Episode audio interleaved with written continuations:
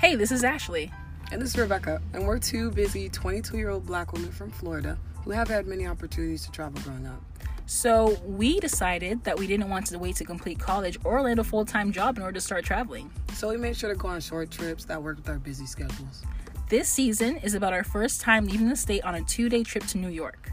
A two day trip sounds like nothing, I know, but we managed to experience so much and still have free time on that trip.